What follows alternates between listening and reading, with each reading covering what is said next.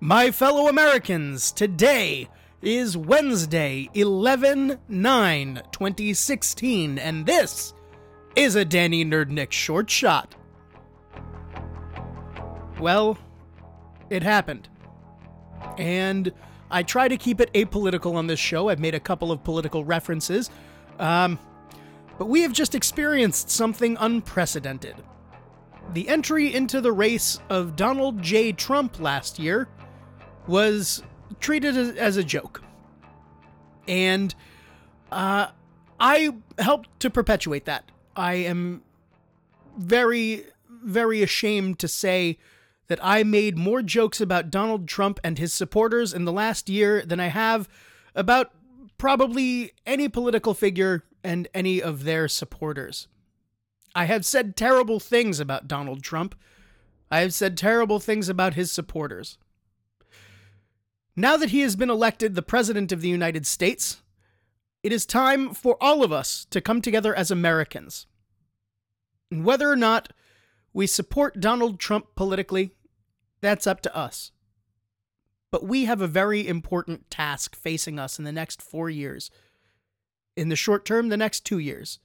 But in the long term, the next four to eight years, we have a monumental task.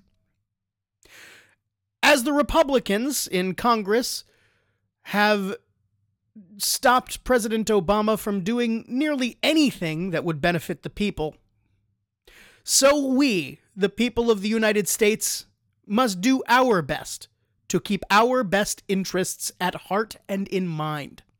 We owe it to ourselves and each other to look out for the little guy, to look out for the most vulnerable vulnerable members of society. We owe it to each other.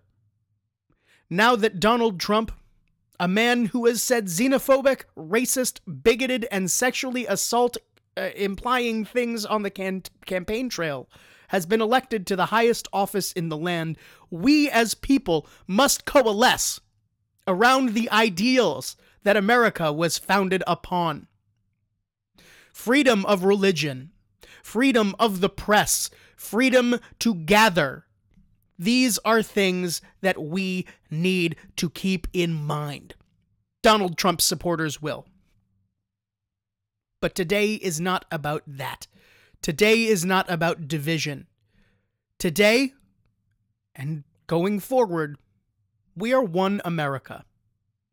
And to heal the divisions is the only thing that we can do in the wake of this monumental disaster of an election. Moving forward, I personally will reach out to all of my Republican friends, colleagues, listeners, and people that I generally associate with. It's time. Now we bury the hatchet. And I know they've said terrible, terrible things. But it's time to be the bigger people. A wider America includes us and them. So it's time to get rid of us and them. From here on out, yours truly, Danny Nerdnick, Daniel Schwartz of Brooklyn, New York, says this, so listen very carefully. This is our America. It's already great. Let's come together as one people and keep America great